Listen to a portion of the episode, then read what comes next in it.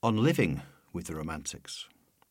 Just because the Romantic poets are dead doesn't mean that they can't still talk to us. This remarkable group of individuals who produced a mighty blaze of poetry at the turn of the 19th century changed their world, and they still have the potential to change ours.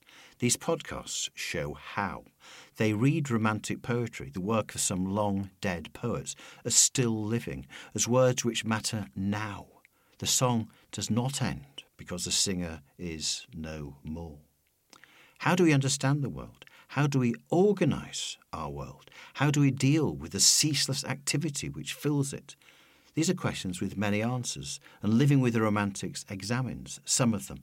It looks at the answers which a set of poets at the turn of the 19th century, and for a couple of decades afterwards, came up with in the face of a world in the midst of war, political turmoil, and long periods of recession, but also a world where they were preoccupied with what one might call the everyday enormities of human existence living, loving, parenting, and earning a living a world, in fact, rather like our own. This is not to say that the romantics, like Napoleon the pig in George Orwell's Animal Farm, are always right. Just because a poet says something doesn't mean it's necessarily true. Romantic poetry is not holy writ. Just because P.B. Shelley declared that poets were the unacknowledged legislators of the world doesn't mean that they are. And just because the Romantics recommended a course of action or a particular way of living did not mean that they were describing the world as they knew or understood it. Indeed, more often the Romantics were describing what they wanted the world to be rather than what it was. But they had definite and valuable views on everyday matters, opinions which give insight into the world, whether or not we agree with them though they were quite capable of throwing the accusation of solipsism and self obsession at one another. Byron and Keats, for instance, separately accusing Wordsworth and Coleridge of being navel contemplating egoists who were divorced from the real world. It is a poor caricature to imagine the Romantics as self obsessed and careless of the everyday, as nightingales flying high above the ant like bustle of human life. They were not in the business of creating euphonious nothings or of art for art's sake. Each of these poems has a purpose, writes William Wordsworth in the preface to his Lyrical Ballads of 1800. And the purposes of romantic poetry are more than artistic. They can stimulate our philosophical thinking and teach us moral and ethical lessons about our lives. We can learn from Romanticism's work of imagination. We can, in short, live with the Romantics. These podcasts are not arguing that you should outsource your moral values to the Romantic poets. Romanticism is not a church with disciples. Its idiosyncratic and iconoclastic nature is exemplified in the poet William Blake's contention that I must create a system or be enslaved by another man's. But they are arguing that Romanticism's printed voices are still worth listening to. Poets such as Wordsworth had a clear point of view, several, in fact. Indeed, during his lifetime, he was criticised as a turncoat. Robert Browning called him the lost leader, notably by the radical poets such as Lord Byron and Leigh Hunt, who faulted Wordsworth for reneging on his revolutionary commitments of the 1790s. Wordsworth was the poet, famously, who described his ecstasy at hearing of the French Revolution of 1789. Bliss was it in that dawn to be alive. At the same time, it is also commendable though we may not agree with him, that the poet was capable of changing his mind, that he could change his view according to circumstance. He'd listen to new information. He knew what he believed, but he also knew that he was capable of missing something, of changing his mind, a fact which gives a lie to the notion of his egotistical sublime as something inflexible and fixed. Romanticism is a rich and intelligent poetry. It addresses big things. It addresses small ones, offering the capacity, in William Blake's wonderful phrase, to see a world in a grain of sand. This is a poetry of real value so many years later. Poetry is not always a clear window to see through, but sometimes it shines light into some dark places. So let us return to the Romantic poets and what they mean, what they meant then, and what they mean now, how we can live with the Romantics. Auguries of Innocence by William Blake.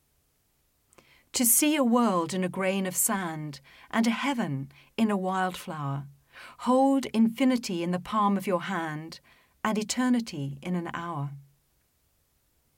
A robin redbreast in a cage puts all heaven in a rage. A dove house filled with doves and pigeons shudders hell through all its regions. A dog starved at his master's gate predicts the ruin of the state. A horse, misused upon the road, calls to heaven for human blood. Each outcry of the hunted hare a fibre from the brain does tear. A skylark, wounded in the wing, a cherubim does cease to sing. The gamecock, clipped and armed for fight, does the rising sun affright. Every wolf's and lion's howl raises from hell a human soul. The wild deer, wandering here and there, keeps the human soul from care. The lamb misused breeds public strife, and yet forgives the butcher's knife. The bat that flits at close of eve has left the brain that won't believe. The owl that calls upon the night speaks the unbeliever's fright. He who shall hurt the little wren shall never be beloved by men. He who the ox to wrath has moved shall never be by woman loved. The wanton boy that kills the fly shall feel the spider's enmity. He who torments the chafer's sprite weaves a bower in endless night. The caterpillar on the leaf repeats to thee thy mother's grief. Kill not the moth nor butterfly, for the last judgment draweth nigh. He who shall train the horse to war shall never pass the polar bar. The beggar's dog and widow's cat, feed them, and thou wilt grow fat. The gnat that sings his summer's song, poison gets from slander's tongue. The poison of the snake and newt is the sweat of envy's foot. The poison of the honey bee is the artist's jealousy. The prince's robes and beggar's rags are toadstools on the miser's bags. A truth that's told with bad intent beats all the lies you can invent. It is right it should be so. Man was made for joy and woe. And when this we rightly know, through the world we safely go. Joy and woe are woven fine, a clothing for the soul divine. Under every grief and pine runs a joy with silken twine. The babe is more than swaddling bands. Throughout all these human lands, tools were made and born were hands. Every farmer understands. Every tear from every eye becomes a babe in eternity. This is caught by females bright and returned to its own delight. The bleat, the bark, bellow and roar are waves that beat on heaven's shore. The babe that weeps the rod beneath writes revenge in realms of death. The beggar's rags fluttering in air does to rags the heavens tear. The soldier armed with sword and gun, palsied strikes the summer's sun. The poor man's farthing is worth more than all the gold on Afric's shore. One mite wrung from the labourer's hands shall buy and sell the miser's lands. Or if protected from on high does that whole nation sell and buy, he who mocks the infant's faith shall be mocked in age and death. He who shall teach the child to doubt, the rotting grave shall ne'er get out. He who respects the infant's faith triumphs over hell and death. The child's toys and the old man's reasons are the fruit of the two seasons. The questioner who sits so sly shall never know how to reply. He who replies to words of doubt doth put the light of knowledge out. The strongest poison ever known came from Caesar's laurel crown.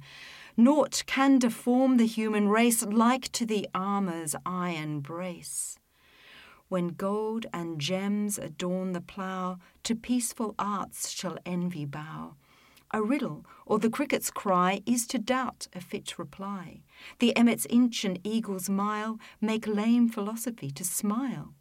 He who doubts from what he sees will ne'er believe, do what you please. If the sun and moon should doubt, they'd immediately go out. To be in a passion you good may do, but no good if a passion is in you. The whore and gambler by the state licensed build that nation's fate. The harlot's cry from street to street shall weave old England's winding sheet. The winners shout, the losers curse, dance before dead England's hearse. Every night and every morn, some to misery are born. Every morn and every night, some are born to sweet delight. Some are born to sweet delight, some are born to endless night. We are led to believe a lie when we see not through the eye which was born in a night to perish in a night, when the soul slept in beams of light.